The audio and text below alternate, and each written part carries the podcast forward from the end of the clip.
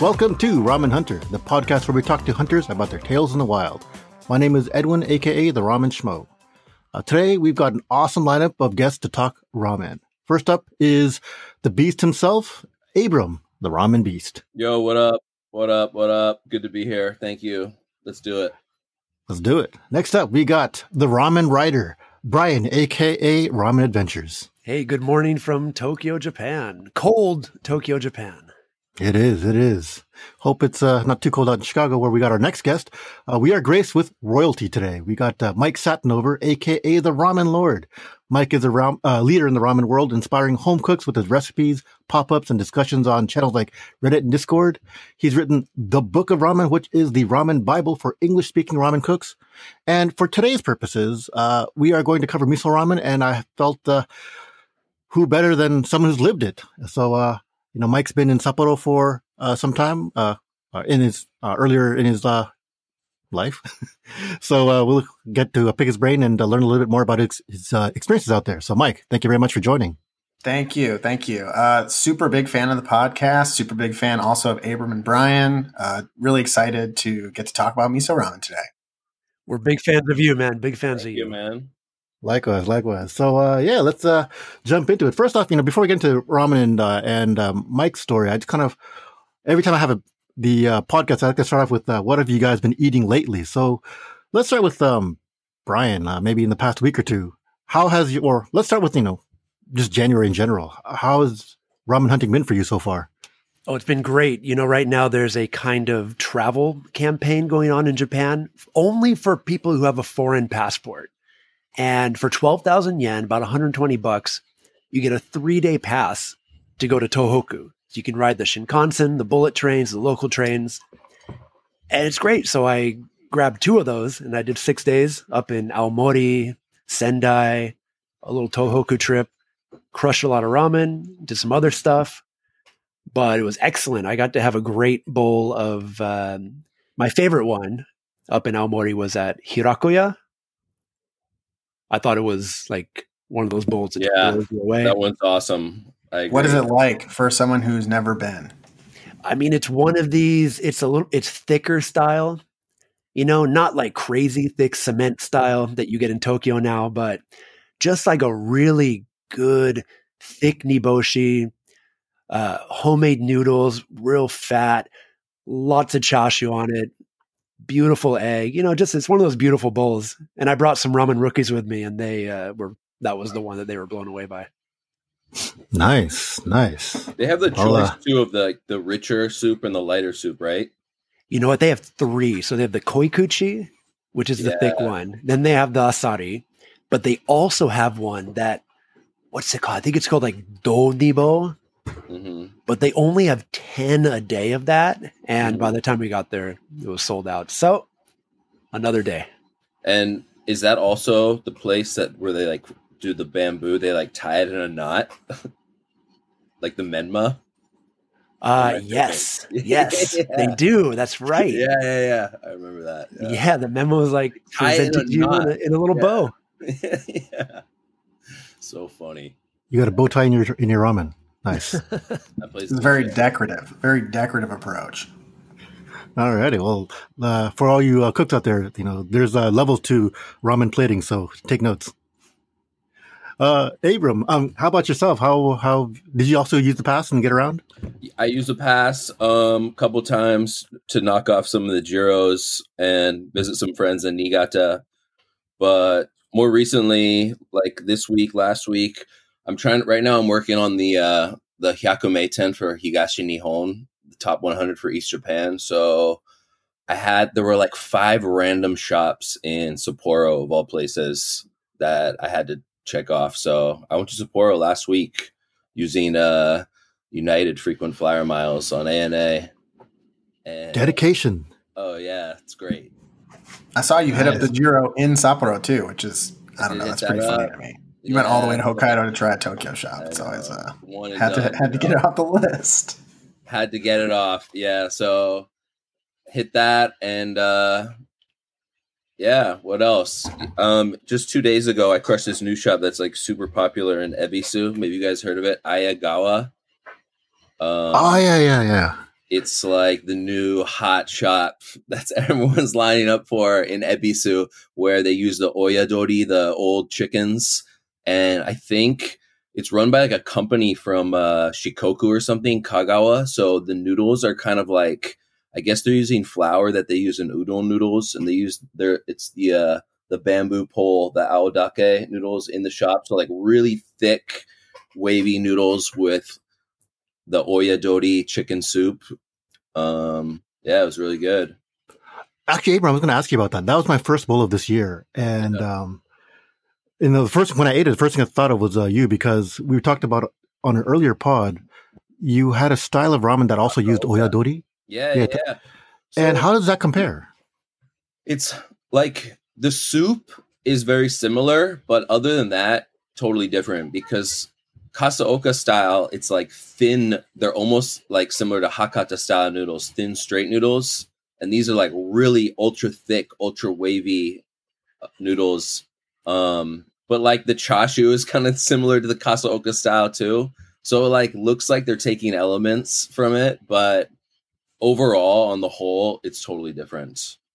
Okay, nice. And quick side note, there's like so we know this shop is run by a company, and I had Hiroshi do some research, and he said there's like a rumor that it's run by the same company that runs uh the shop Kamoto Negi in Okachimachi. But I heard that rumor, yes. Yeah, but it's not confirmed, so we don't know.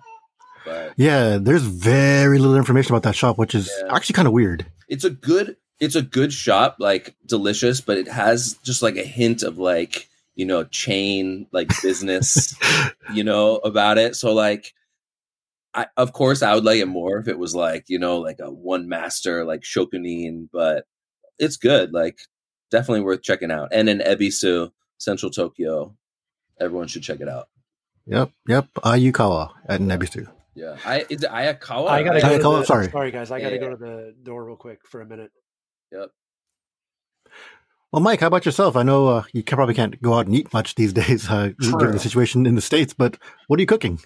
Uh, well, so I did a event this weekend where we made some kits, and that was just a standard miso. So kind of fitting for the podcast, I guess. Um, we always go a little nuts on our uh, approaches here. So like we smoke the chashu, which is pretty crazy and pretty atypical, and the rest of the dish is kind of in line with what we do. We made the noodles. It was kind of fun.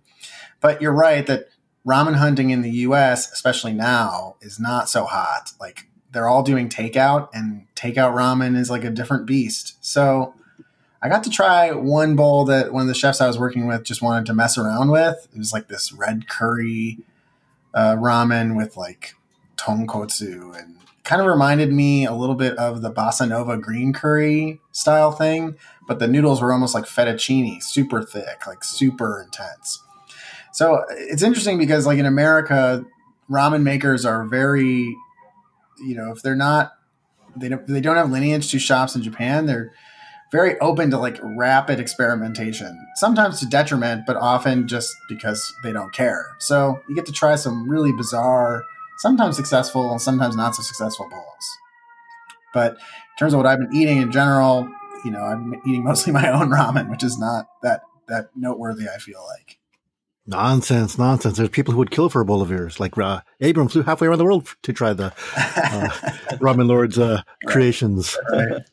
That makes that just a side note. That makes sense to me though. Like doing stuff like curry ramens and things that like where people understand the flavors because like to right. make like to make like a shoyu tare like overseas you don't have access to all these different show shoyus but like maybe you understand like what it takes to make like a good curry sauce like that curry mm-hmm. becomes your tare you know so right exactly yeah As, especially if you're trying to do these like really newer wave styles that incorporate these ultra luxury ingredients like these incredibly aged soy sauces or these special heritage breed chickens. It's like yep. the further you're down the rabbit hole you go, the harder it is to replicate this in the US. And yeah. Abram, you mentioned this last time, but I think you're right that like trying to replicate a true Japanese style ramen is sort of a mistake, I think, you know. Yeah, I agree. I th- I mean, Japanese food in general, not just ramen, it's all based on like seasonality and like what's local and like what's fresh. Right. So to try to like replicate whether it's ramen or like sushi, like is like same thing with sushi. Like you know, if you're like in like Norway and you're like, oh, we fly all our fish in from like Japan, like from Tsukiji or whatever. I'm like, yo, you should be using the local fish in Norway. You know, Right. so it's like same thing with ramen. Like it's and that's like it, it's like kind of like it's a catch 22 because you have to have like the know-how of ramen to like even to begin to use the local ingredients in your area. So if you don't know like how ramen works from like the ground up to like even to start to experiment with ingredients can be tricky. So it's yeah it's tough but like yeah. I don't want to i don't want to r- ramble on and on here but you get what i'm saying It is, you know, it gets kind of deep, but um, basically, uh, what I'd like to see is people just using the best ingredients that they can get their hands on, not trying to recreate something from halfway around the world. yeah I think that'll create the best product. totally. uh, I agree, and I also think uh, it, part of it is because America doesn't have like this true history of impacting the dish like other dishes in the U.S. You know, like pizza is a good example of how we kind of made it our own. We don't have that for ramen yet. We're just trying to figure it out. So we're still in the early stages of it. So you just see people making the It's same thing that would get The ramen anyway. infrastructure is so low. It's just such a challenge to get like the basic building blocks for ramen right now. Just to like get like good high quality ramen noodles. Sure. It's like so tough. Like it's it's hard. To why you see a lot of shops in the U.S. Making them, right? Because it's just like the yeah. Yeah. You see a lot of shops in the US making them, way more, I think, than in Japan. I mean, I would say that maybe half of the shops in the US or half of the shops in Chicago that are even noteworthy are making their own noodles. Which, That's like, good. I That's don't think- good. Yeah, but it's the problem is like you need to know the technique, and I don't know if they all know the technique Yeah. required to make Yeah. a good noodle. So But I mean, It comes with its own challenges. somewhere. You got to start somewhere, right? true, true. Yep. I think that that's an area for growth in the U.S. Man, I'm sorry, Edwin. We're just we're way off the rails on this conversation. no I'm worries. I was to passionate. say just uh, I'm very passionate. you know, for people who do need a look place to start, they just sh- should go straight to the uh, Ramen Lord's book, um, which is free for everybody. The book of the book of ramen, um, and just that's a great great starting point to figure out as you know, learn the basics and then go from there and just experiment. So, yeah, I mean, it is a deep topic for uh, um, philosophy of how ramen develops in the U.S., but um, I think you've really got people in the right direction. We're trying out here. We're just trying, you know, just for the love of for the love of ramen. Really, that's all it is. Hey, Well, that's hey, He's welcome back. man. All right, Brian's back. So, not not to do with ramen, but I uh, I had a broken refrigerator in my home, right? I was gonna say, And- I was gonna say you're breathing heavily, Brian. okay, so no, get this. So in Japan, you have to recycle refrigerators. You can't just throw it in the trash. So I signed up. The guys were going to come today. It's like 7,000 yen for the recycling fee and the pickup. And the guys come to my door. I'm on the fourth floor. And they're like, So uh, you have to pay us extra if you want us to bring it down the stairs. And actually, Jeez. so it's these two burly guys, and this refrigerator is not that heavy, but I'm like, yo, how much? And they're like, uh, 4,000 yen, Break yourself, fool! Four thousand yen. 40 bucks to bring it down the stairs. That's just straight up extortion, is what that is. Yeah. honestly. And I'm like, but I'm like, yo, I can, cause I can carry this thing. So I'm like, well, I'll do it. They're like, okay. So these two guys just watched me. It didn't even help. As I like slid this refrigerator down the four, down the four stairs. Oh my God. What the fuck? I don't even pay the fee. I just have a I just have a buddy like help me carry it like two blocks over and like put it in front of some business. Man. Man. Note to self: live in a place with an elevator. um, so I just kind of like to touch on current events and see what's out there. Um, for people who don't know, uh, Japan, for select prefectures in Japan, we are on a, under a state of emergency, which is started as of January eighth through January February seventh. So restaurants are to close by restaurants, bars, everything uh, are supposed to close by eight p.m. Uh, to help mitigate the spread of COVID. Uh, so in response, I saw this ramen shop out in Jujo called Ru. Uh, so they're typically open from 11 to 3 and then 5 to 10 at night. And they switched up their o- operating hours to start from 7 a.m. to 8 p.m. uh, which I thought was creative. Uh, um, so I was kind of curious, uh, Abram and uh, Brian, have you seen any shops trying to switch up how they do things based So- on the announcement? Edwin, I went to Rue today, okay, nice. 7 a.m. I was there for the opening. uh, how was it? I mean, how, were there people there? There were uh, four people in the shop when I got there, and there's only five seats. So, yeah, I'm guessing because I think they're on a TV show, or they were, were on a morning TV show today. So I'm guessing on the weekend there's actually going to be a bit of a line for 7 a.m. ramen.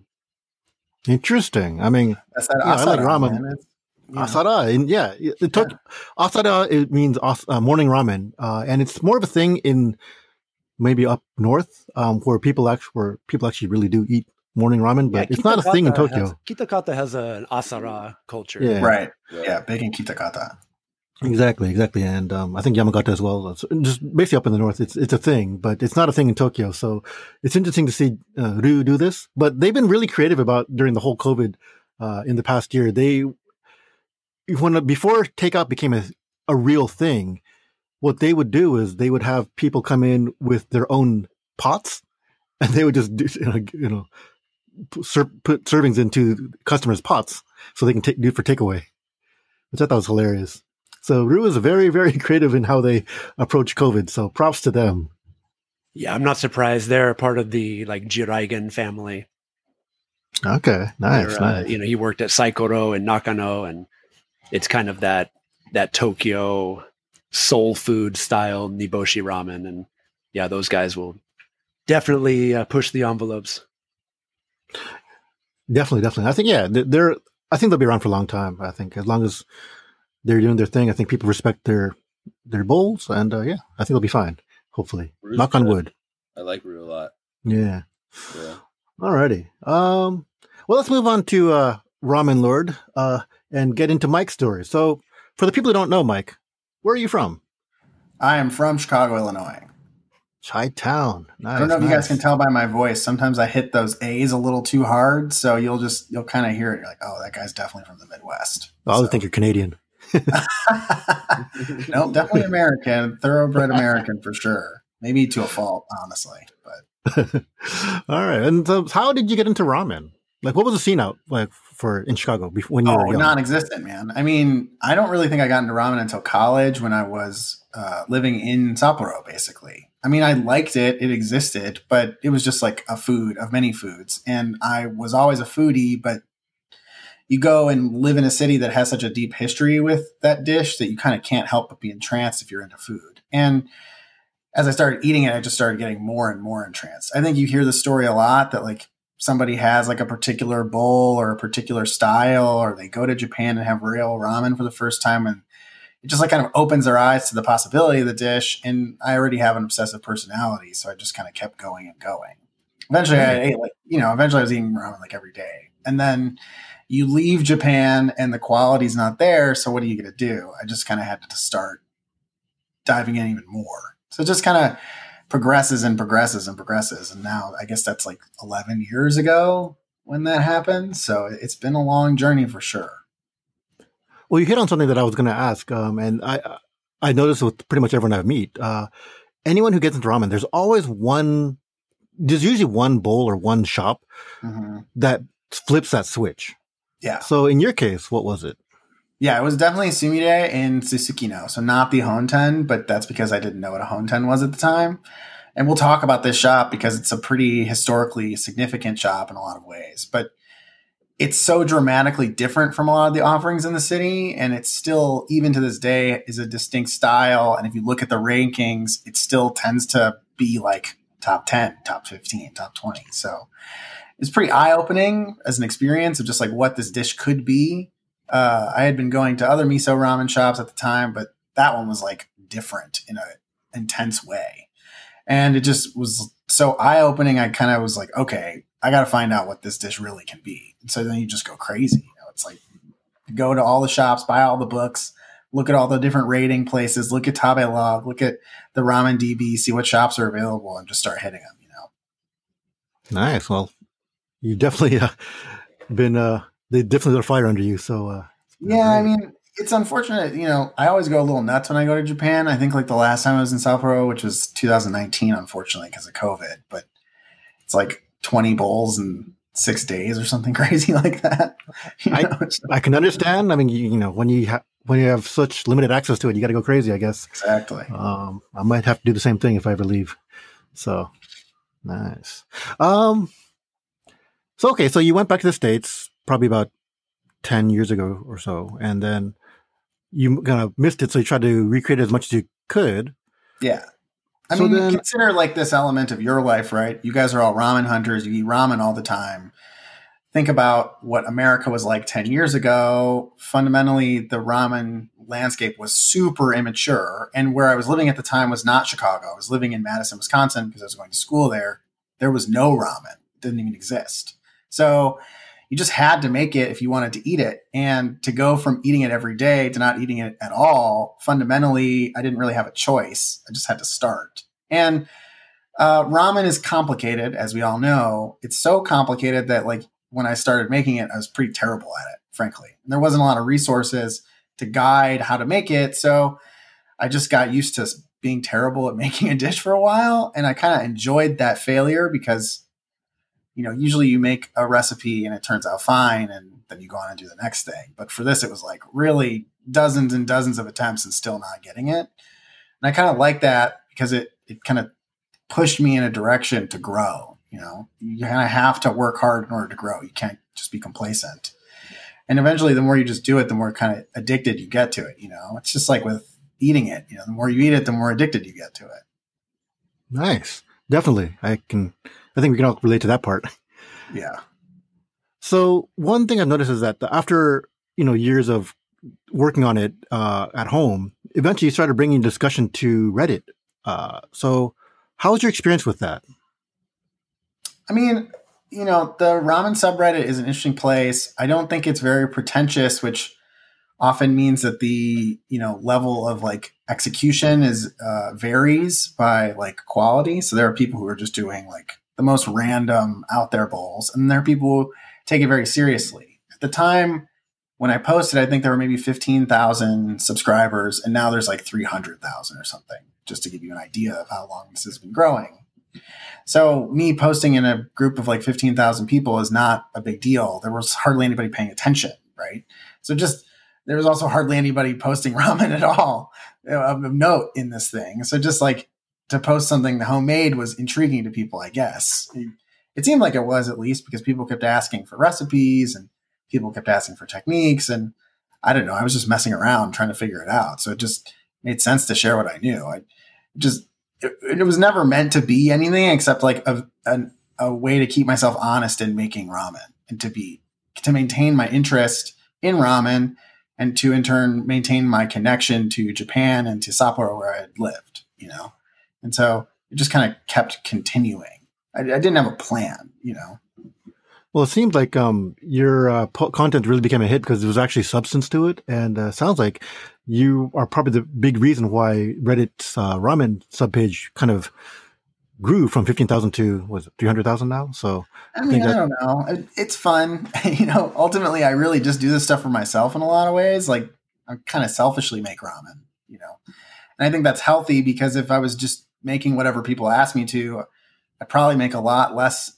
I'd probably make a lot of tonkotsu and I'd probably make a lot less miso, frankly. Hmm.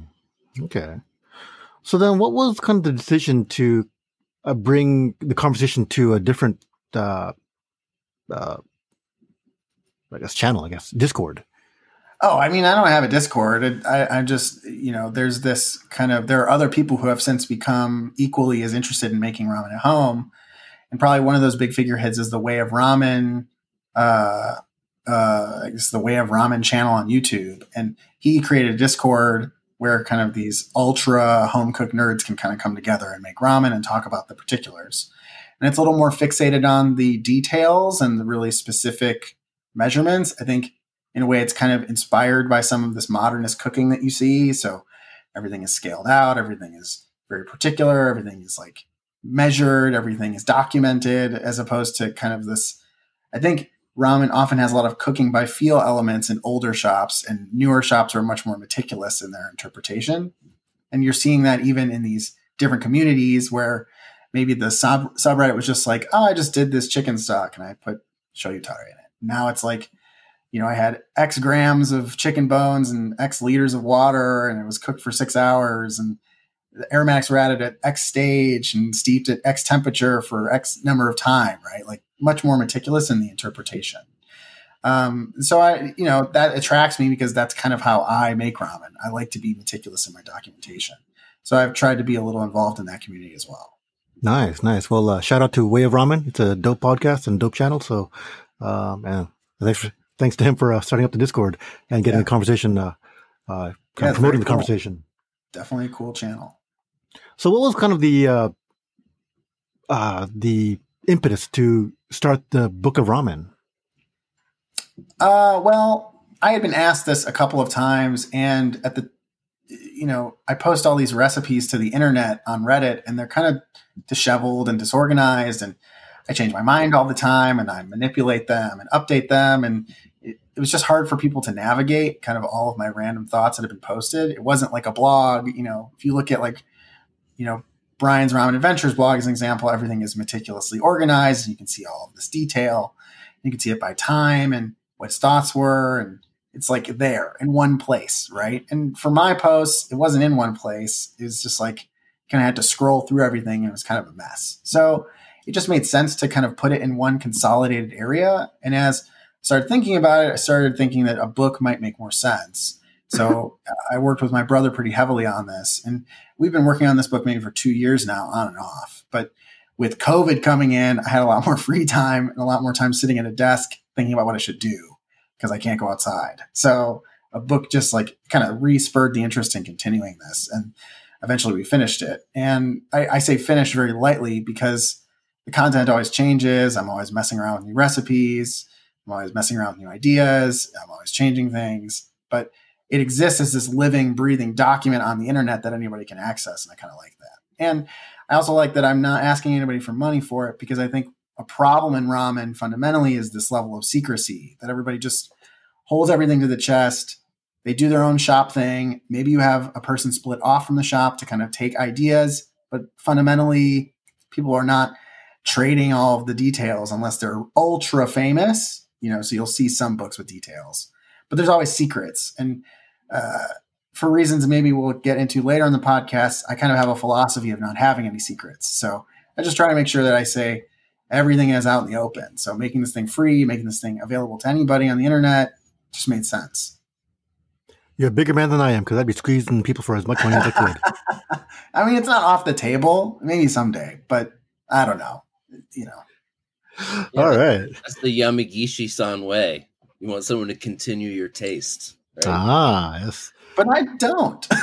I'm not that. I'm not. I don't have that level of confidence in my capabilities. You know, like right. Because everyone, he's like, he has like some famous quote where he's like, everyone's all about like my taste, my taste. But he's like, what's really important is like, who's going to continue your taste when you're gone. So that's why that's why he was like so open to people opening Taishokens all over. And like Taishoken's known, he's known for Taishoken more now than like Nakano, where he like the Taishoken where he right. You know, like right, yeah, it's yeah. true. Legacy, yes, definitely. So keep at it, Mike. Thanks, man. I appreciate it. Yeah, man. So that kind of segues into the next thing is um, you know, the type of ramen that you make and you know, for hunters, probably more so Brian and uh, Abram, more so than myself, when we go to a shop, we can kind of feel the intent of the shop. So, you know, Abram mentioned the shop that he went to in Ebisu where, you know, you kind of feel like, is this a business bowl or is it a bowl made with love? And, you know, sometimes you might kind of wonder. Sometimes you just know this is, um, this person put their full heart into it. And sometimes, you know, like, yeah, you put corn and butter. You're obviously trying to just take my money. oh, don't trigger me. so, you know, so what, you know, when you go about making your bowls, is there a certain philosophy or is, what do you want to say with your bowls? Yeah, it's a good question. I mean, I think I think about things in terms of their harmony and in terms of their interlocking relationship to one another. So that tends to mean that my bowls are relatively conservative. I don't think super far out the box. I tend to use consistent Japanese flavors, which is funny because we were just talking about how that's not where American ramen needs to be. But uh, I think that it helps create ultimately what I want, which is a balanced bowl. Like I want somebody to completely finish a bowl of ramen. I don't want there to be soup left over. I don't want there to be toppings left over. I want I don't want there to be noodles left over. And in order to accomplish that, the bowl has to be really balanced. So it has to be, you know, serve at the right temperature. It has to be the right amount of soup, the right amount of noodles. It can't be too much in volume. It can't be too salty. It can't be too sweet. And it has to be complex enough that as you're eating it, it's changing over time. This is sort of a recent development in my dishes, but I've noticed that that kind of nuanced changing. You know, I actually interestingly spoke with the chef at Sapporo Noodle Lab Q about this in particular. They call it like the uh, there's like the first taste, the middle taste, and the end taste, and depending upon where your progress is in the bowl, ideally those are fundamentally different because it helps create consistent intrigue in the eating experience. You accomplish this typically by just knowing how the flavor tastes depending upon the temperature of the bowl. That's probably the primary mechanism you do that. To me, that's really important. So I want to make sure that this bowl doesn't get boring to you right? So it's a, def- delicate balancing act of the components to accomplish that goal. Uh, but it tends to result in really balanced and really thoughtful dishes as a result. Balance. I think I know that Abram. You always harp on that point. Um, you know, it's hard, man. It's hard because ramen you can quickly veer into like ultra salty or ultra fatty or ultra rich or big volume, and you know even some shops are known for that, right? Like what is Jiro if not for big, big, yeah. big? You know, it's so balance is so important and you're it's again going back to like what edwin was saying about the company like feel compared to like if there's a master that's why it's so important with ramen. I mean it's important with restaurants in general like once you expand and you have like part-timers working like how do you keep the quality high right? But with ramen i just feel like it's amplified more so than so many other foods because like the feeling of like as you're making the dish to like make that balance perfectly it's like if you just like have a machine going through the motions mm-hmm. it just mm-hmm. comes out differently it's like it's like similar to like if you have a really good uh bartender who knows how to make a really good cocktail even if the ingredients are like the same like if you have a robot making that cocktail and you have like a master it just tastes so much better you know like yeah. some there's something that's like that it's like an extra element that can't be like measured that just like makes it special. And ramen ha- that is so important in ramen so. Yeah i mean we talk about this a lot the home cooks and i and i think the big thing is you know there is unfortunately uh, a level of kind of intuitiveness that is required to make the dish well that just comes with making it a bunch and getting really comfortable with what you're trying to accomplish and what you hope to achieve. And certain components this is more so than others. I think like noodles it's super difficult to make noodles without that intuition.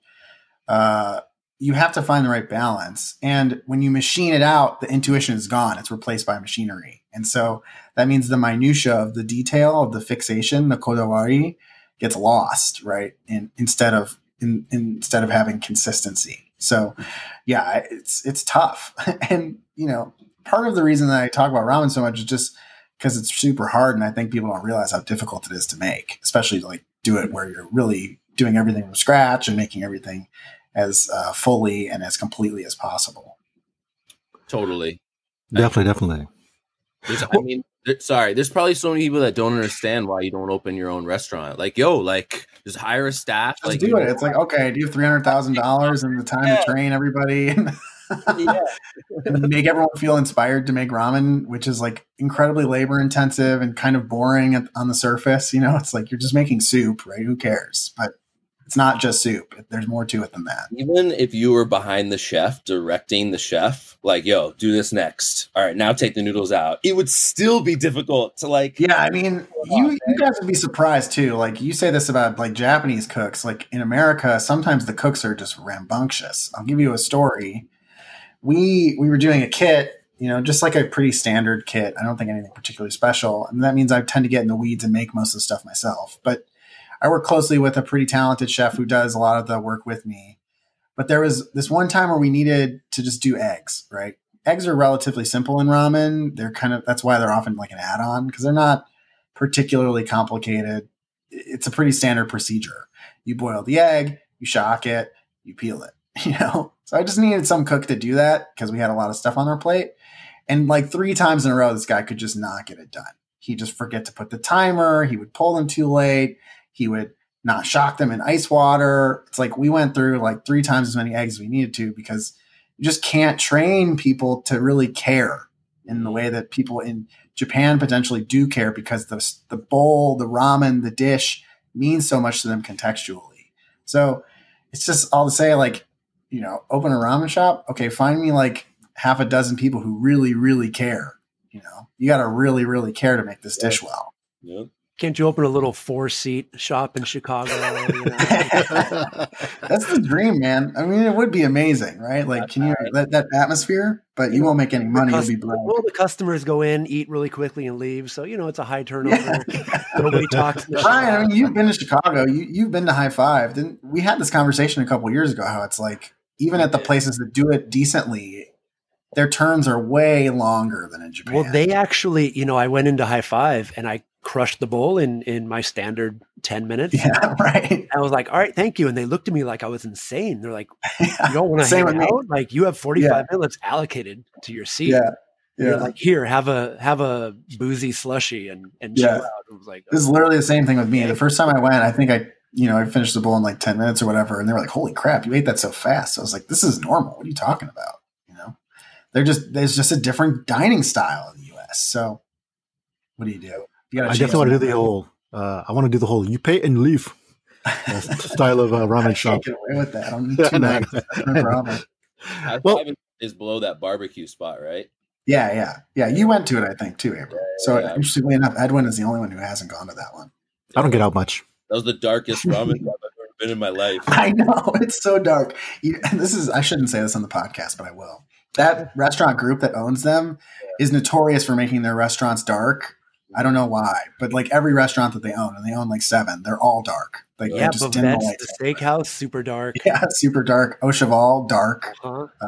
Maude's, dark. It's like they just like to make it dark. That's what they do. I don't know. You know what they could do is uh, the night goggle experience and kind of create bigger dining spaces indoors so that you can still be COVID safe, but uh, in Yeah, social yeah. distance and still uh, make some uh, money off the uh, indoor uh, dining facilities. I think it'd be a thing. Yeah. Well, uh, Brian, the reason I wanted, part of the reason I wanted you on this podcast is because I think you're the only one who's actually eaten Mike's bowls on this call, uh, other than, of course, other than Mike. Um, what did you have and what was your experience? Yeah, you know, we've talked about uh, kind of when you go into a ramen shop and you feel that intention of the chef and that sort of plays into it. Well, one of the best bowls I be, had, be honest, Brian. Be honest. hey, one of the greatest I. I would say that I would give it like a six out of ten before he gets into it. I'm just joking. Well, you know, yeah, I went to uh, my first time eating Mike's ramen was at his house in Chicago, and he made me miso, and uh, it was excellent. But the whole time he's like nitpicking everything about it. He's like, "Oh man, these noodles, like, oh man, the hydration should just be like, oh, like half a percent more, and uh, maybe if I age them for a little bit." And uh, You're like, shut up, let me eat. yeah, Not, not wrong. Not wrong. Did happen. Can confirm. Yeah, but it was so good to just have this incredible miso ramen in America that someone's making at home, completely unexpected.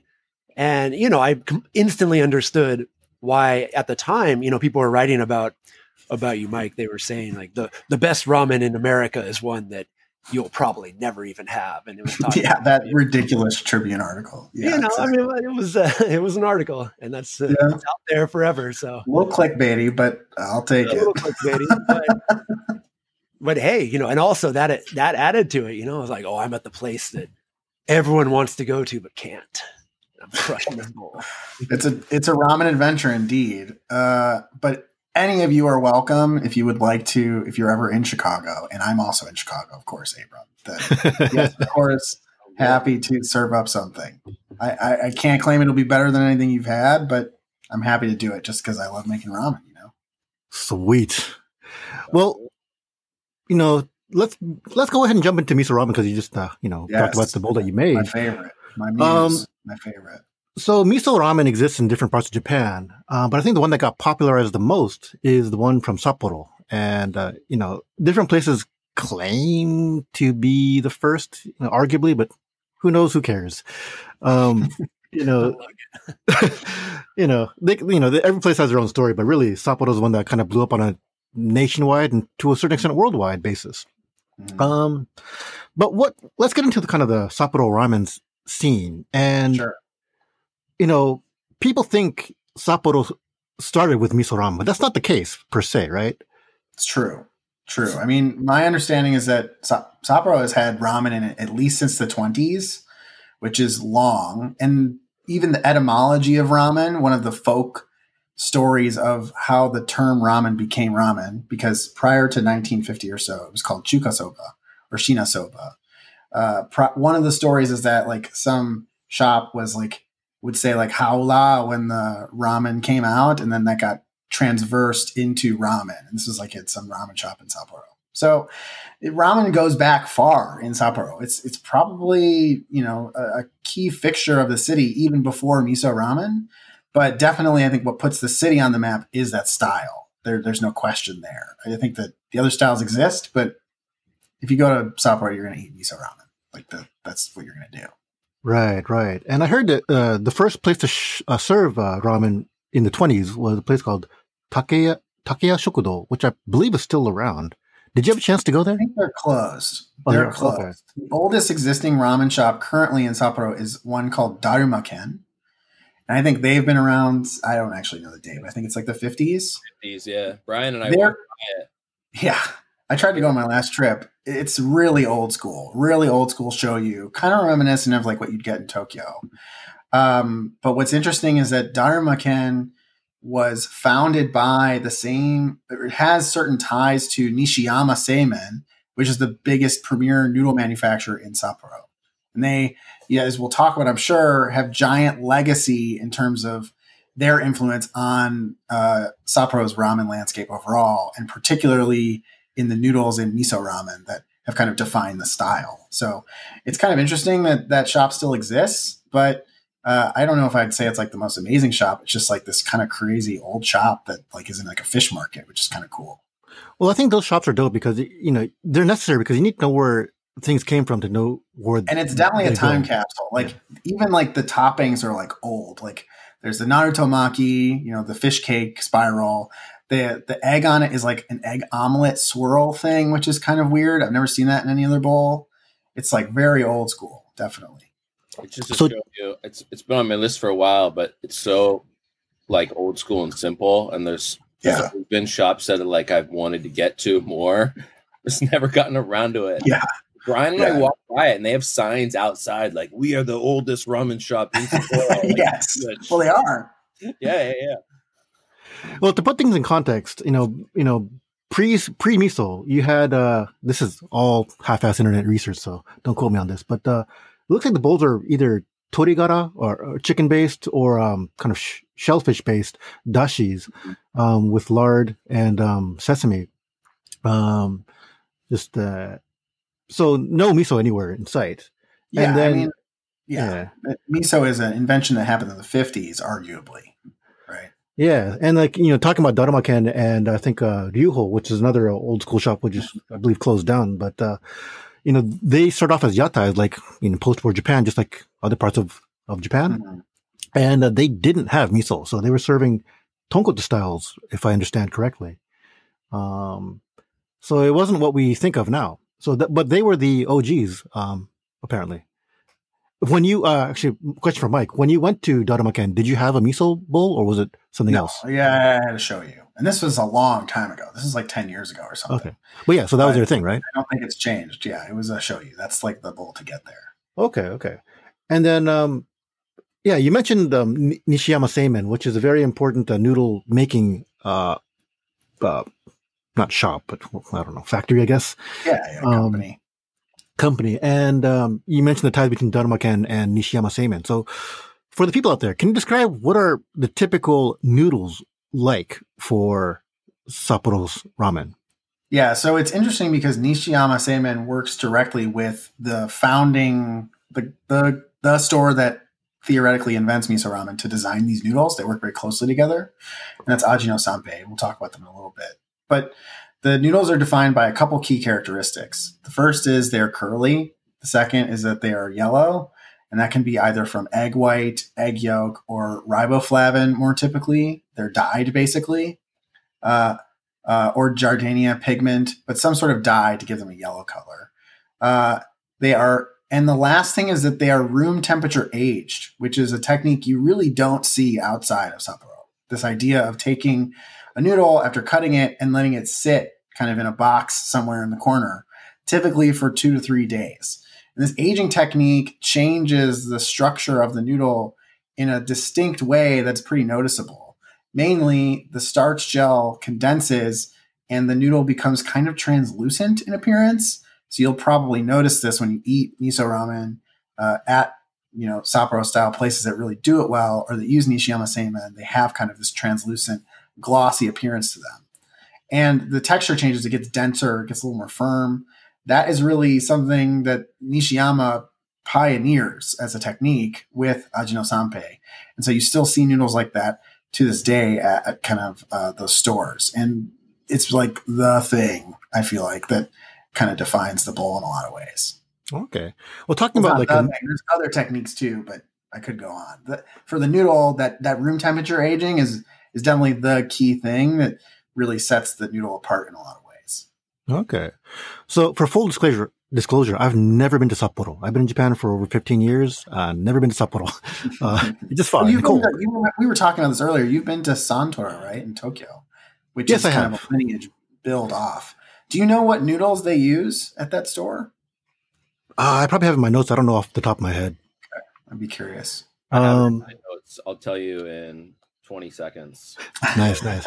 Well, qu- question for Mike though, like you know, it's like in Tokyo, for example, we have uh, Mikawaya Seimen, you know, or, other yeah. types of um, uh, noodle companies uh, that have a big chunk of the market in yeah. in this city. In Sapporo, does Nishiyama Seimen have a big chunk of the market out there? I'd say that there's I mean, it's sort of subjective, but the two that come to mind are Nishiyama Seimen, which owns a lot of these kind of classic, iconic shops. And then for some of the more modern shops, you get Morizumi Seimen, and that's another really big one. Uh, they've been around for like I think since the 70s too. So there are a bunch, there are a handful of others that have some level of uh, market penetration, but really those two, those are kind of like the gold standard in the city for sure. Okay, nice, nice. I lied. I don't know where the noodles are. it's fine. I, I, was just curious if they have that style. That's all. The master did train at Sumire. So. Right, exactly. That's why I was asking because Sumire uses Nishiyama Seimen. So, yeah, it's probably Nishiyama. They're they got very loyal customers, and they have pretty good distribution. I Nishiyama actually sells overseas too. Like there are some shops in the U.S. that are buying Nishiyama noodles, which that's got. to be. They developed a, a, special technique for shipping frozen noodles, and Europe, really? it's big in Europe. Distribution is yeah, big in Europe, Europe, too, right? Yeah, and yeah, then they expanded to the states a couple years ago. Yeah, ah, there you crazy. go. If you want authentic Hokkaido noodles, hit them up. Uh, they have a lot of uh, information on their site in English. Um, mm-hmm. They have it, um, so you know, I uncribbed a lot of my notes from their website, to be honest. so, but uh, Mike, you mentioned earlier um, uh, a shop that we need to uh, go into very, very deeply. Um, Ajino Sanpei. Ajino Sanpei, yeah. Hmm. So you know, one my half-assed internet research again you know, started in 1950 by a man named Omiya Morito-san, um, he was next train conductor out in Manchuria, and after the war, he came back to Japan and ran an udon yatai, not a ramen yatai. But apparently, he was neighbors with um, Ryuho and also with Darumaken. So he kind of saw their success and he's like, "Show me how you guys do it." And then apparently, he opened his own shop. Uh, yeah, and and then he went on to open his own shop in 1950. Uh, but it was kind of based on the Ryuho Darumaken style of ramen, apparently. So there was no miso per se. Um, but I'm sure all of you guys have been to this shop, right? Yeah. Okay. It's, times. it's like inside of like a. I'm It's not- inside a department store. like on like the third or fourth floor or something. Yeah. It's so bizarre. Yeah. One. and It's like you're in the stationery section or you're in like the home decor section, and then there's like this ramen shop that is arguably one of the most important in the city, just like sitting there. There's a Naturally. line out the door. Yeah. Yeah, no disrespect to this shop. I mean, you got to appreciate the history, but for Yeah. me, it was like go check out the history, but like never again. Like it's Yeah, right. I think that Ajin Ajino Sanpei has been definitely eclipsed by more modern, more contemporary, more thoughtful bowls. But you can't deny its importance to the landscape if you believe that miso ramen was invented in this shop. Which, I mean, I've heard other arguments, but it sure seems like it was invented by this shop. And since there's no miso ramen before Ajino Sanpei, it kind of sounds like that's probably the likely suspect for its origins. So there's a, a kind of funny urban legend that kind of is floating around about this shop. So the story goes that um, a customer ordered tonjiru and requested noodles in it. Um, I think he was looking for some extra calories or something. Um, and that's kind of a urban legend that people talk credit for, to uh, Ajino Sanpei, but the owner says that is basically bullshit. And um, apparently, you know, this is in the in the '60s. You know, the Sapporo Olympics are going on, so there's a lot of buzz around around the uh, city, and um, a lot of outside kind of influence, um, in, or in terms of uh, uh, attention. And so the story I I heard is that um, there's a Swedish food maker called Maggi, and uh, the president of Maggi um, was talking about uh, miso as an ingredient and says, you know, I wish, I think this is a great ingredient that Japan has, and I think it'd be great if they could find new- ways to develop it. And this was an article in Reader's Digest or something. And Ajino Sanpei's uh, master, he saw that article and said, well, let me play around with this. And apparently tinkered with it and finally put it on the menu in the early 60s. So Ajino Sanpei was around for a good 10 plus years before miso even be, uh, showed up on their menu. Yeah, that's Mm. interesting. It's interesting because you know the other the big origin story of miso ramen is like in Yamagata, and that's in the '60s, in 1960 at Ryu Shanghai. I don't know if I totally buy that because there's some documentation that suggests that like miso ramen has been on that menu since 1955. So that's a solid five years before this story happens. Now I I can only speak anecdotally, but like 10 years ago, I interviewed the the tencho there and talked about it and asked about all these questions. And his I his kind of he's the son of the creator of Onosan. Uh, his uh, general story was just that like you were in post-war Japan, they were looking for ways to bump up calories in dishes. So one day they just started adding miso to the ramen, just to like give more, and they were adding vegetables and more lard. It's like a way to like give people more calories. It wasn't meant to be like this really thoughtful, composed thing. It was just like bump up the the volume, basically. So, I, you know, there's always these kind of folksy stories about the origins here. Um, I've definitely been responsible for spreading the one about the Tonjiru, which probably not true. Uh, who who really knows? I mean, if it was really, you know, this is like 60 years ago, like people forget. Definitely. I think uh, people like to rewrite history and, uh, so Plus, we'll I never think know we the like truth. serendipity. You know, we like this, like, oh, it was just one day a customer asked, and there it was. It was magnificent. You A tired old salary man on his last legs needed the energy to get home through the, the bitter winter cold in Sapporo. Yeah, exactly. He asked for miso Exactly. that sticks to your bones. There you go. I got You a know- question about oh. Maggi. Yeah, go ahead. I know that the number one like instant noodle, like instant ramen in India is called Maggi. Is that the same company? It could be. It could be. They um they have products even you know um not Well, there's like- that seasoning company too, Exactly. right? That does like all of those like kind of umami sauces. Yeah, Yeah. yeah, exactly. I know that was that's so big in India. They don't have like top ramen, but they have Maggi. Oh, interesting. yeah, it How, makes how is the Maggi instant ramen? It's all like uh it's like curry flavored, you know. It's interesting. Nice.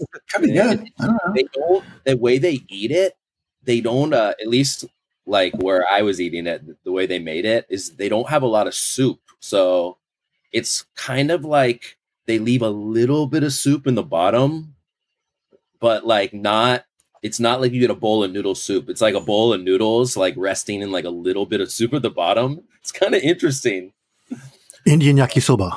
Yeah, yeah, but yeah. Indian mazeso or something. Uh, there you go. There you go. Interesting. All right, back, back to miso. All right, back to miso. So, you know, my understanding then is kind of miso really blew up in the 60s. Um, you know, again, I was mentioning the um, Sapporo Olympics, so Winter Olympics. So you'd have the, uh, Hokkaido really going out and promoting themselves. And, you know, they would go out to department stores like Takashimaya's in Tokyo or Osaka and uh, have a Hokkaido road show. They still do this to this day, um, where they have um, just all these Hokkaido vendors get together and sell their wares, uh, sell, sell their, promote their Hokkaido food. So you'll have places that sell like Hokkaido korokke, uh, with potatoes from, from Hokkaido. You'll have, uh, um, seafood like, um, uh, ikura and things like that. Uh, dairy, you know, soft, soft cream, uh, with, uh, Hokkaido dairy and things like that. And you'll also have maybe a, maybe a one or two ramen shops as well that go on these road shows. So that was a thing that's kind of started in the 60s. You had Dosanko, which is a national chain, um, kind of spread from in the 67. You've had the Sapporo Ichiban Miso instant ramen launched in 1968. Um, and yeah, so it was kind of a boom time for the Sapporo Miso scene. Um, also, question for Mike, you know, we, at this time, you would see different ramen clusters. Um, so you would see things like the um, uh, Koraku Ramen Meitengai, which is actually closed. You'd have the Sa- Ganso Sapporo Ramen Yokocho, which Mhm. started in 1971, and uh, Sapporo Meisho Shin Ramen Yokocho in like 1976. Are these Yeah. places still around? Yes, both of those are still around, and now there's also the in the Sapporo train station the ramen Kyowakoku, which is like another version of these. Basically, these are just like amalgamations of uh, various ramen shops packed into these kind of tight, small spaces. I mean, yokocho translates like alley or something. So like the Ganso Yokocho is this tight, tiny alley with like ten shops and like maybe a two thousand square foot radius. Very, very small, very compact. Uh, basically only for tourists. I mean, I don't think any of the shops there are noteworthy, frankly. There, I mean, uh, the Ganso has a Shirakaba Sanso branch, and that's a pretty good chain, but that's like it. At one point, there were though. So, like ten years ago, maybe even there was this shop Kedan, which made like this crazy tomato ramen. It was run by this ex baseball player, but like that's the exception. 99% of the shops that come in and out of this Yokocho are just standard run of the mill places to for like tourists and not even Japanese tourists necessarily, but tourists from everywhere. Like you'll see like Hey, the Bourdain, Bourdain went there. I know Bourdain went there. this is funny. RIP legend, but uh, yeah, I saw that. I was like, ooh, mistake. Yeah. I met him two months before he went to Hokkaido, and I was like, and we we we actually talked very briefly. I was like, oh, you got to try the ramen. And I wish I'd given him like one recommendation that wasn't the Yokocho. Do you know what I mean? Yeah, to 'Cause he anyone, ended- to anyone the, like those yokochos, like those ramen streets in general, are just all tourist traps. yeah, Especially in Sapporo, like all the ones that have the seafood, like Shio seafood ramen, like Right. like squid. It's they're all tourist traps. No locals go to any of those places. right, totally. So, I mean, you it, most of the locals will say the same shops are like the best, but they're never going to be in the Yokocho, guaranteed. So then, for example, the shops in the Yokocho, do they have like um, a honten somewhere and they actually opened a branch in there? It Sometimes. depends. case by case. Rarely, yeah. Like again, Shirakaba Sanso is in has a branch in the Ganso Yokocho.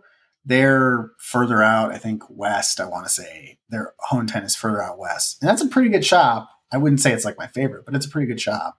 But they have a branch in the Yokocho.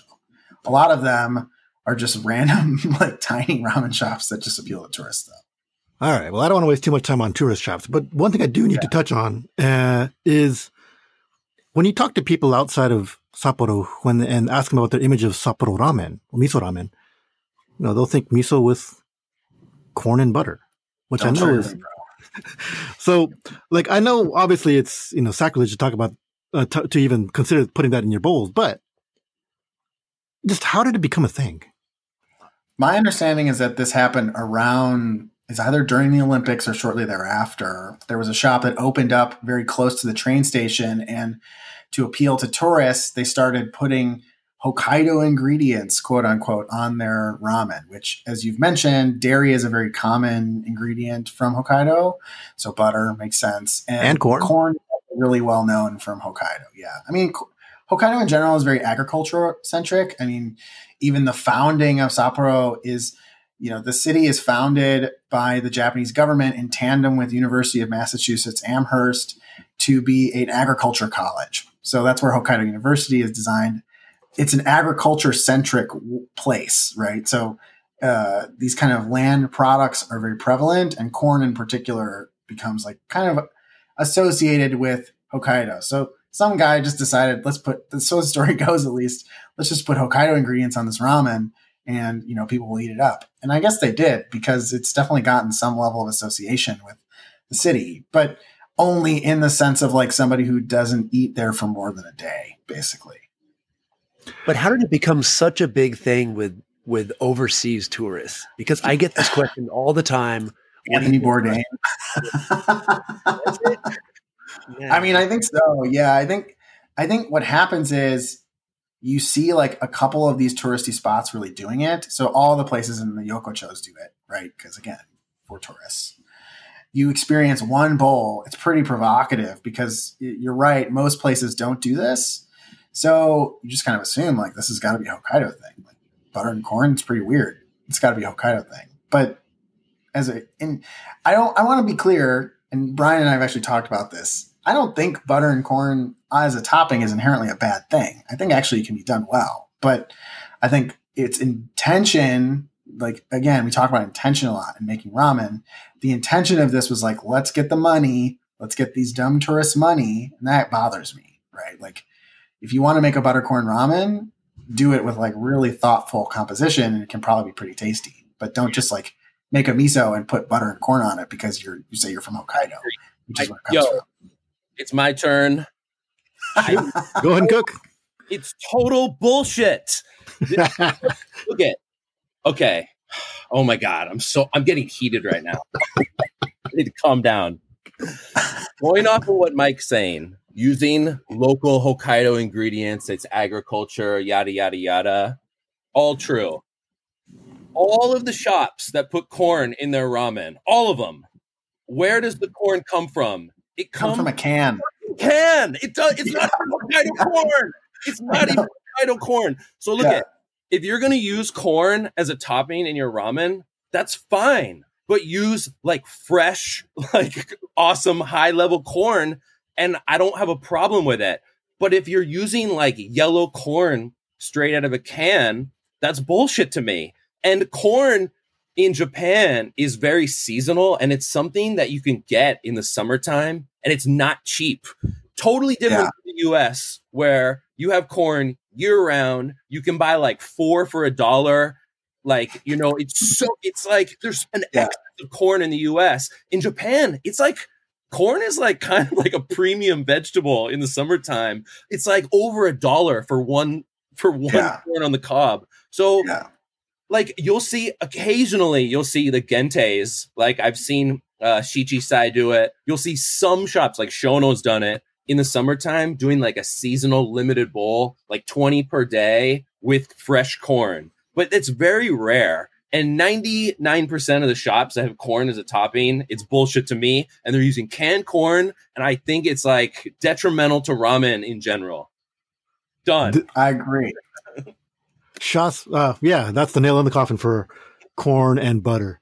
Um, But again, like it's not the flavor or the idea that's the problem. It's the the fact that the the intention is misleading, right? We're saying here that some chef in Sapporo was like, mm, I'm going to get these foreigners, I'm going to get these tourists by putting corn and butter on this and like being intentionally deceiving.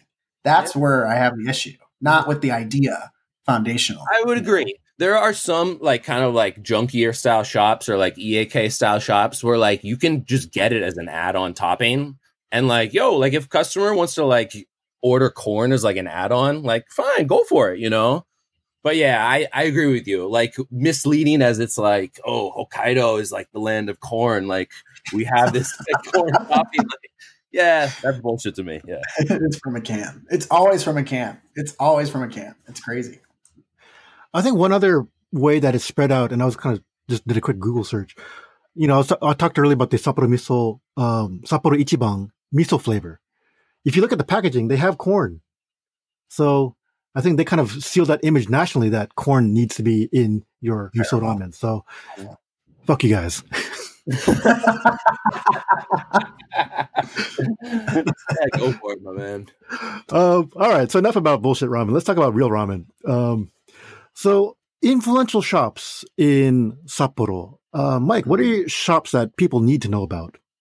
So At least from an old school point of view. For miso, for miso, I think you have three phases that miso goes through. The first is Ajino Sanpei, which I think is cool to visit, but candidly, you know, if you search Ajino Sanpei on Google, one of the suggested things is Mazui, which is like Ajino Sanpei is gross, basically. So like there's some consensus on the internet. This place is not that good, but historically it's super important. So if you're into that kind of thing, it's worth going to. The second phase is and is is this style from Sumire, basically, this Junsumi-kei style, which is kind of an uplifting or hyper kind of richened inversion of uh, the standard miso ramen. It's primarily denoted uh, not by a, a thick layer of fat over the top, which is pretty luxurious, and so these things command a little bit of a premium price. And then the third genre, the third wave, is kind of these Norenwake or split off shops that emerge from these kind of legendary institutions. And so the main one that comes to mind is Saimi. Saimi opens in the 90s, and they're like, in my opinion, like the gold standard bowl of miso ramen. I think it's like technically done really perfectly. It's been run by just, there's just one shop, it's just this crazy dude who does the wok station. He wears like a bandana, and he has great bushy hair, and he's like always there. It's his shop. There's not a bunch of branches. He's been doing it forever. It's it's a it's an unquestionably delicious bowl of ramen, uh, and it's a little bit more balanced than the Ajino Sanpei one, which is frankly too salty, or the Junren Sumire style bowls, which are too fatty and too over the top, too extravagant.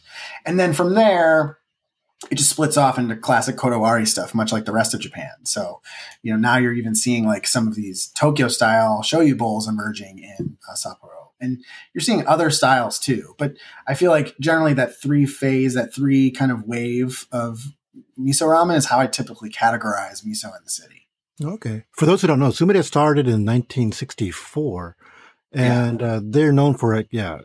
So their story is interesting because they start as one shop and then they close, and then the two brothers who were the sons of the original owner decide to open their own respective shops, and they split off. One goes as the name Sumire, and the other goes as the name Junren. So they're technically very similar, but you'll notice that they're very different at the same time too, because shops differ even if they don't want to. You know. Uh, Very true, very true. And uh, you mentioned kind of the lineage of Sum- uh, Sumire, and there are some legendary, legendary, or not, well, really, really good Yeah. shops. Uh, you know, they have a little bit more time to go before they call themselves legendary. But um, yeah, you mentioned Saimi as uh, prob- actually it does qualify as legendary probably at this point. I would say yeah, I mean, Saimi is definitely legendary. I mean, Saimi is consistently the top rated shop in Hokkaido on like any ranking website you go to. Uh, you know, they're argue. I mean, it's like the quintessential well made miso bowl. Like, if you only have one shop to go to, it's definitely one that I would consider put it on your list as an option. It's not mandatory because what's mandatory, but it's really, I mean, it's genuinely a well executed bowl ramen. I would agree. I think everything that Mike has said, he articulated very well. I couldn't have said it better myself as far as like the breakdown of the styles. And I agree that Saimi is the gold standard for miso ramen. It is one of the few shops that is not only doing miso ramen at a very high level, but it doesn't have that like chain feel in the same Yeah. way that a lot of the other big names do, where they're kind of just like companies now, and it's not like a mom and it doesn't have that mom and pop feel. Um, and yeah, if you're gonna eat one bowl of miso ramen in Sapporo, that's the one to eat. So, question for uh, probably for all of you guys actually, if for someone like me who's never eaten at the uh, Sapporo Sumire and Saimi, Mhm. what's the difference? I think it's just extravagance. Like the the Sumire style bowl has tons of fat, like a quarter inch thick cap of melted lard over the top. And they both use a similar approach of like, which is derived from ajino sanpei of cooking vegetables in a wok that has lard in it, and then deglazing with a chintan style soup, uh, and then adding miso, tare, and whisking to combine, and pouring it over these curly noodles. And they all use, like I think uh, uh, Sumire uses uh, Nishiyama Seimen, Ajino Sanpei uses Morizumi Seimen, so that other big one. But they all kind of use the same style of noodle. So the difference really is in tare composition and in fat content, in my opinion, and then also in wok treatment. Sumire cooks their vegetables for a while. They're almost like kind of buttery by the time that they end up on the plate. They're like translucent. There's a little bit of onion in there. They're they're very cooked. Uh, the fat content is borderline egregious. It's just like so much, it's crazy amount, and the bowl is extremely hot as a result. It's super insulated. It's like you burn your mouth no matter what happens. Um, the miso composition is more rounded. It has a little bit more red miso, a little bit of darker miso in it as well. Ajino by contrast, I think they're using a much more reasonable amount of fat in the bowl. You'll notice this, like it's still got fat on top, but it kind of beads on the surface as opposed to laying full slick. Oh, sorry, not Ajino Sanpei, uh, Saimi. Saimi. Yeah, yeah, yeah. Saimi. Sanpei has crazy amount of fat. It's like a separate thing. Yeah, it's like wild. But Saimi has like nice beads of fat on the surface without it's still fatty, but not egregiously so. I think it's much more balanced, and the miso profile is definitely leans more towards white miso. It's definitely like a lighter, little sweeter miso in comparison. Um, so it, again, like you know, I talk about how balance is super critical in ramen. Abram and I say balance is so critical. Saimi's miso is way more balanced. It's just like way more balanced in all regards. I feel like. Okay. Well, yeah, to summarize that and not nerd out.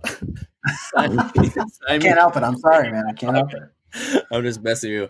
But yeah, to me, com- to compare the two, Saimi is a much more balanced bowl, and the soup is just much more drinkable as compared to Sumire and Junren. For me, there's just such a the fat layer of that melted lard on the top.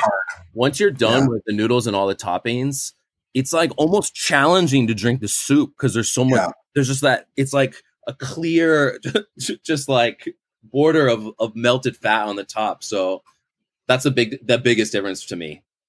Yeah, definitely. Saimi almost looks delicate. You know, it's, it's served in these beautiful kind of craft bowls. And mm-hmm. it's kind of like some of these shops in Tokyo that opened that were kind of uh, trying to attract more females and people who want to eat more beautiful, healthy looking ramen. And I mean, I know it's not, Saimi is not, uh, it's still a Sapporo miso ramen, but it really looks like something that you're that's not going to destroy you if you're not used to crushing a lot of bowls. Yeah, I mean, it's a good point about the bowl. The bowl is like really technically beautiful, right? Like it's got great color contrast. They put like this ginger on the chashu, so like halfway through eating it, you're kind of changing the bowl and you know making it like slightly less intense, like revigorates it in some way. Like I don't know, it's just way more thoughtful, you know. Is is Saimi your favorite bowl of miso ramen in Japan? No. Oh. But my favorite is you're gonna laugh when I tell you my favorite. Dazzlers. Oh, it's Junren. wow. Yeah, which I know is not the best bowl. Like Saimi is objectively a better bowl, right? And there's these newer shops that are objectively better, you know, like you know, uh, Mitsuba is an incredible bowl of miso ramen. Um, there's this. What's the other one? Uh, the other one that spun off from Saimi that's really good too. There's these other Noren Wake shops that are just doing better, more technical bowls, but I just kind of like how dirty and kind of intense that bowl is. And there's some nostalgia for me about that bowl in my life where like it was like the winter and it was like super cold and you kind of hunker down and this thing blows your face off and it's super hot. And I'm brand, I'm kind of nervous about life living in Japan. So it just like hits those layers for me in a way that no other bowl does. Objectively, Saimi is better, but I don't know if I'd call it like the one that hits the same like emotional uh, mm-hmm. uh, resonance, which is we talk about like what our favorite bowls are. So many of them are decided by external factors, not just the ramen itself. Like yeah. Brian, you've mentioned all these crazy ramen shops you go to that are like in the middle of nowhere. It's like you know it has this crazy story. It was like a trek. Oh, that yeah. impacts how you felt about it. huge part of it, of course. True, true. Brian, how about yourself? My favorite miso is Yuki Kaze. Ah, Yuki Kaze, really? I just love it. It you know it has this really thick piece of chashu. Yeah. Uh, well, you know, one thing a little corny, but it's uh, not corn. It's potatoes. they put these sort of fried shoestring potatoes on top, which you know it's like a Hokkaido ingredient. Potatoes and a big thing up here. But I just I like that little bit of extra texture and Mhm. and I like the vibe in that shop. You know, the whole wall is covered. There's just there's like a hundred of these autographed plaques. Mhm.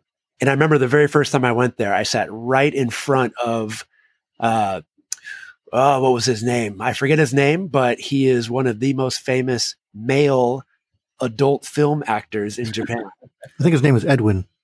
His name is, Wow. uh, yeah, he's, Sure, uh, you recognize him immediately, Brian. Yeah, I don't want to comment on that. He knew. Well, because it says a lot of these autograph plaques underneath it, sometimes they'll have it printed out exactly what they are in, in a legible font. And it says the golden finger. Oh my god. And at the time, Abram and I were working for Weekly Playboy magazine, and Right. I would uh, I would skim every issue, so I did learn a little bit about the adult video industry, and I knew that he was the man with the golden finger. There you go. I hope he washed his hands before he ate that bowl. Wow, very dangerous. Uh, yeah, bro. Abram, how about yourself? Um, what do you enjoy the My- most? My favorite miso, my favorite bowl of miso ramen in Japan is not in Hokkaido. It used, Mm. used to be in Chiba at a shop called Kinryu, but that shop closed down. Oh, Kinryu closed down. Yeah, man. It was open like 50 years. Legendary shop. Um, closed down. My favorite bowl of miso ramen in Japan right now is in Osaka Brutal. Unbelievable. called Hayato. Hayato in Osaka. Ramen Hayato. Oh my god, it's fire. Fire. the master is from Hokkaido and he trained at like some shops in Sapporo. And then he ended up training after that. He moved to Osaka and trained at Kadoya Shokudo, Mm, nice. legendary Osaka shop. And he has like a few, I- I think he has a few bowls like shoyu. I think he has a shio, but the miso lights out. Check it out. That's all I got to say. We're checking out. On the list. On the list. All right. All right, I do want to take one quick step back. Um, we've talked all, you know, about all these different miso shops, but we actually didn't talk about how it's actually made. I don't want to go too deep into it, but for the people out there who don't know, you know, they might just think that there's a miso tare and you put the soup in and then, or you put the, you make boil the noodles, you put the, uh, Mhm. miso tare in, you put the, uh, uh, soup in, but it's not a matter of that. There's actually a wok involved. Yeah. So Wok is very classic in Sapporo's ramen landscape in general. Even outside of miso ramen, it's become kind of a component of a lot of shops. So you'll you'll just see that as like a as a tool in those kitchens. So very quickly, can Uh, you kind of go through just what's the process of making a typical bowl of miso ramen, Sapporo style? Sure. So typically pork chintan light pork soup, basically clear pork soup. Uh, you heat up a wok. You put an incredible amount of lard in the wok. You toss in some vegetables. At Ajino Sanpei, it's onion. At uh, other restaurants, it's typically bean sprouts. You cook those real quick.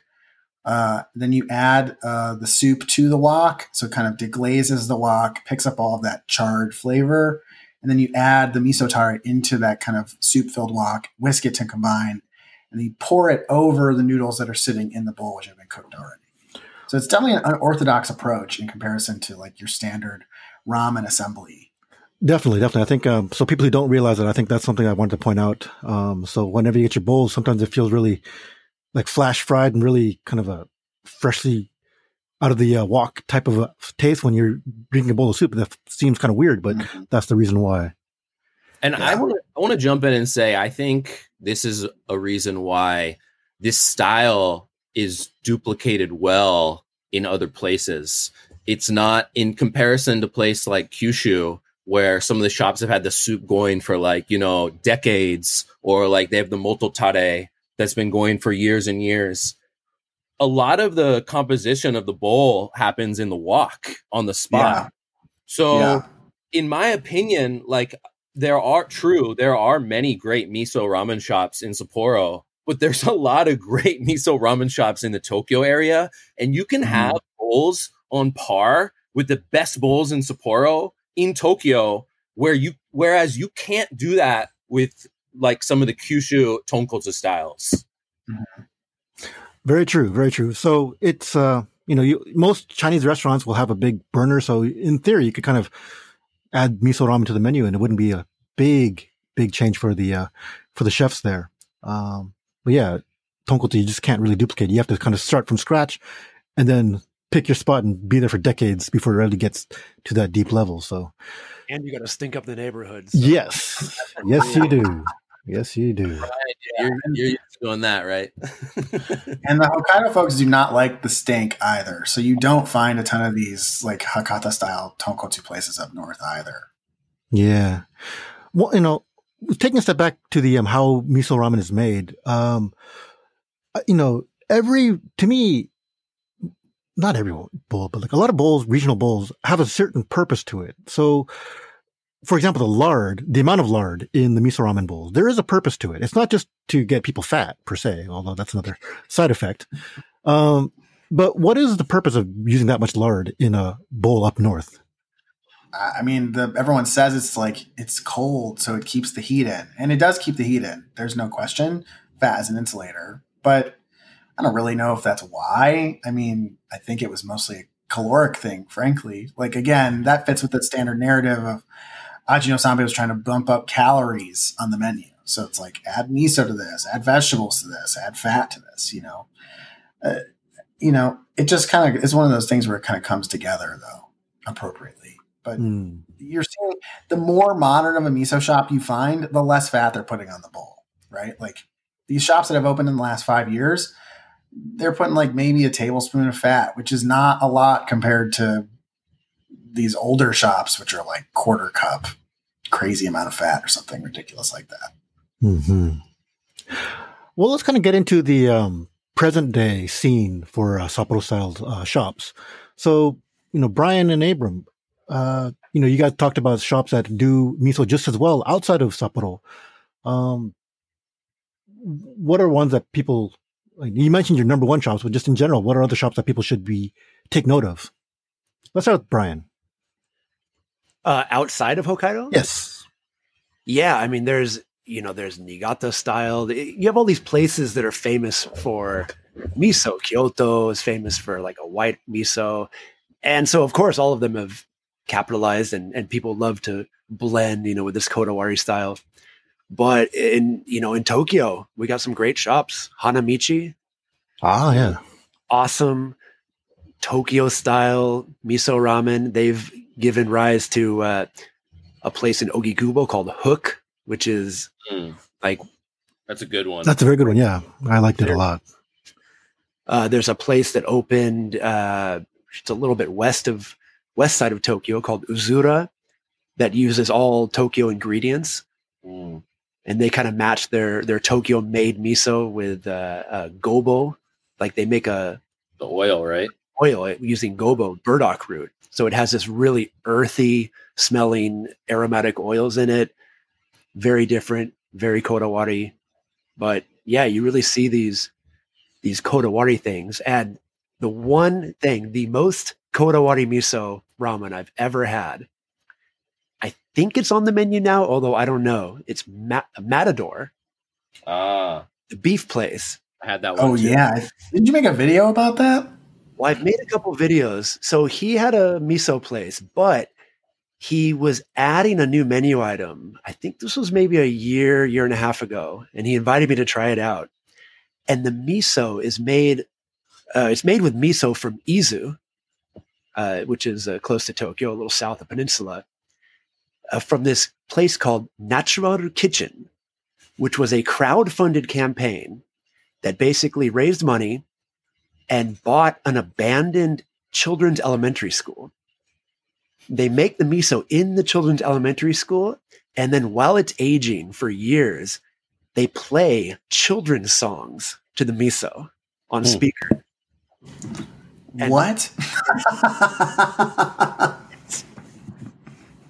So they play like the music that children would be singing inside this abandoned elementary school. They play it to the miso, and there it is. I mean, it's also you know it's all natural. It's using the koshi hikari rice from Izu, so you know it's definitely a high quality miso. But yeah, you want to get kodawari, That's wild. you better be playing. that is insane. That's saw some video online, some sake brewer that does that with his with his like fermenting rice. He plays like classical music.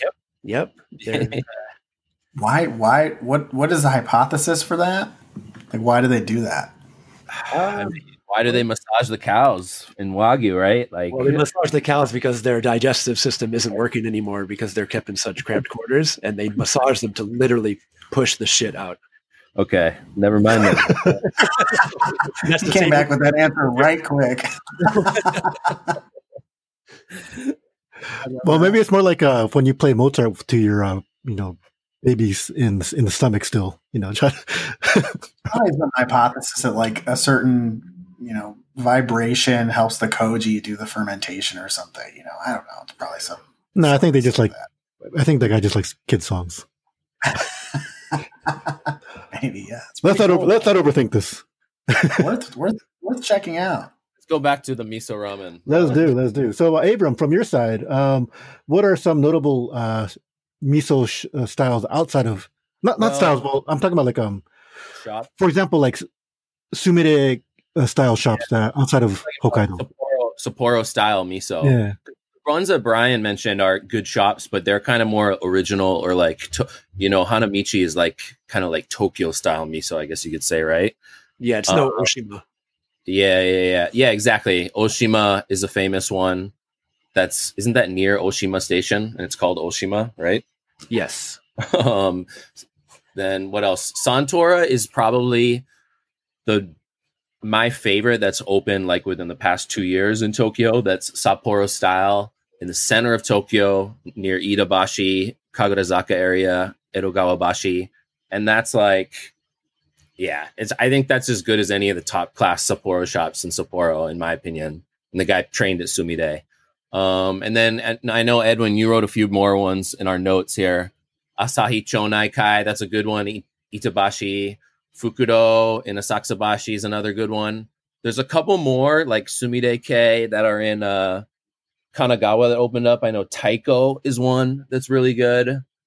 Um, man, there's a couple more. Um, and then off, I'll just name a few shops that are kind of like off the grid that I think are worth checking out. One in Yokohama is called Ryu Seiken. Have any of you guys been to that one? Ryu Seiken? it's on my list, but I haven't been. Yeah.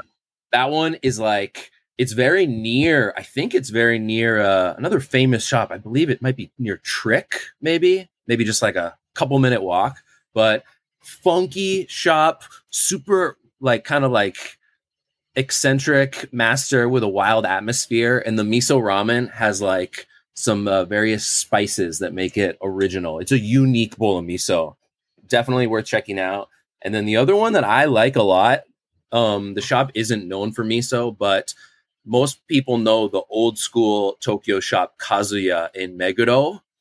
Um, one of the apprentices of Kazuya opened a shop in Okubo. I know Brian, you've been there. I believe it's called Menya U. Um, Y U U, and that shop is known for shoyu ramen, as is Kazuya. Shoyu chashumen and wonton chashumen. But he offers a bowl of miso wonton chashumen that is oh it's so good. It is so good. It's one of those bowls i drink till the last drop of soup every time. So menya yu in shin okubo koreatown get the miso chashu wonton men boom On the list. On the list. Yep. So for Brian and Abram, do you see how do you see the evolution of Sapporo style miso ramen? I'm like, so like you, for these new school shops like the Santoras and Asahi Chonakais, how does is there a difference or do you see any kind of a a trend about how they've evolved out of sumire? I think the trends to get rid of so much oil to make it less Mm. it's like fatty, you know, it's only good in the dead of winter when when you're freezing cold and you just want fat because you're you're freezing up in Sapporo. I think that's a big uh big evolution in it. I would agree. I think that's one. I think also the progression of like developing your own miso blend is kind of like uh, a trend, making it more kodawari. Like, how do you make it more special, like more your own? I know Edwin, you've been to that shop, uh, Yadoya in Nakameguro, which is a fairly new shop, right? And they do make their own miso in house, which I thought was kind of cool. So yeah, and he makes his like own pickles too, right? Like from some random uh like mountain vegetable or something. I can't remember. Yeah, he has a yamakurage. Um, he makes Yeah, a yeah, which So was I don't it was new. that shop is good. I really like that shop. Like he's doing like a Sapporo miso style, but he kind of like has you know made it his own and added elements that are like the things that he's doing in house, so that it doesn't have that just like replicated like uh, cookie cutter feel to it. You know. I felt a which is- lo- yeah, I felt a lot of purpose behind it, and I appreciated it. number one complaint when I have like the Sumire Junren style is it's just like, you know, I like, I've been to, you know, Sumire has a branch in Yokohama. It's good, but it's like, I'm just like, yeah, I've had this before. There's nothing new and exciting to me here. And I don't want to drink all the soup. So, Yeah, shop 'Cause like, it's a time capsule. You know, it's like this thing that's existed since the '70s and it hasn't really Yep. changed. nope. Alrighty, well, um, I think got some uh, good thoughts and good ideas um, from that. Um, so let's wrap things up. Let's start with um, Mike. So, what are you up to these days? Where can people find you know your kits? You know, what do you want to promote? Uh, you guys can follow me on Instagram at ramen underscore underscore lord, and that's because uh, the one with just one underscore is taken, so that's kind of unfortunate, but it is what it is. He should give it back to the you. internet. I post about all my weird experiments and ramen makings and uh, my kits and everything else there. So, and then occasionally, you know, still posting on Reddit, but typically Instagram is where you guys can reach me. Nice, nice. Well, make sure to follow him and uh, make sure to read the Book of Ramen uh, if you want to uh, learn how to make your own bowls. Uh, so, Brian, how about yourself? How are things? Yeah, things are good. I mean, ramen adventures on all social media platforms. And I just started doing Twitch streaming a week ago. Oh yeah, how'd that go? Yeah. I want to hear. It's going pretty good. You know, I got uh, I got affiliated after seven days, which is uh, apparently pretty. Like a check mark on Twitter or something? Uh, yeah, basically it means I can earn money off of it, so people can subscribe to my channel or they can send me bits. I'm still learning about the the Twitch uh, sort of vernacular and and lifestyle, but I'm doing IRL streaming, which is um, stands for in real life. But basically, I go outside and and when I'm going to ramen shops to document it for the blog or for YouTube, now I also have a uh, a live stream with me, and you can catch me on there and Oh, say hello and chat in real time. There you go. You can stalk. don't uh, make sure to check that out if you want to see what uh, hunting is like in Tokyo. Um, that's a great, great way to see what's going on live. Uh, Abram, how about yourself? Um, yeah, I'm working on uh Ramen Beast newsletter right now on Substack. That should be new one should be dropping this week. And might try to make some more frequent drops. I know before I said we were gonna do it once a month, but still tinkering around, trying to figure out a good format, but look for that coming soon. And can I say one more thing about Sapporo Ramen? Please While- do. Before we cut off, I know this this episode was about miso, and Sapporo is known for miso ramen, but a lot of the top ramen shops in Sapporo right now are not doing miso. So I just want to tell people if they go to Sapporo and they're like, "All right, we got to eat like all this miso ramen," yeah, eat some miso, but don't hesitate to like try some of the other styles, not the touristy spots that we mentioned before, but like there's a lot of other shops doing things at a high level, like new school styles um, that are worth checking out. So I just wanted to throw that in there. No, that's a good point. Excellent Yeah. point. So if you guys want to know where, get the Ramen Beast app and uh, check Oh. out where he's been on in Sapporo, and you'll know exactly what's up. And if it's not an app, if it's not an app, Yeah, yeah. Check Ramen Adventures, and if it's not on Ramen Adventures, just send Mike a DM, and he'll know. You guys are in Don't good go to the hands. Jiro. Jiro is terrible. That's, I'm gonna. yeah, I got, I, I got no comment on Sapporo Jiro. Oh man! Ooh, that's harsh. Harsh. Wow. It was all right. It was all right. One and done. I'm Alright. definitely not a Jiro again. That's for sure. I had to get the stamp though. You got it. I checked it off the list. All right, nice, nice. Well, as for myself, I'm Edwin, aka the Ramen Schmo. Make sure to download, listen, and leave a five star review on your podcast platform of choice, and tell your ramen eating friends about Ramen Hunter. That's all for now. Talk to you guys soon. Thank you.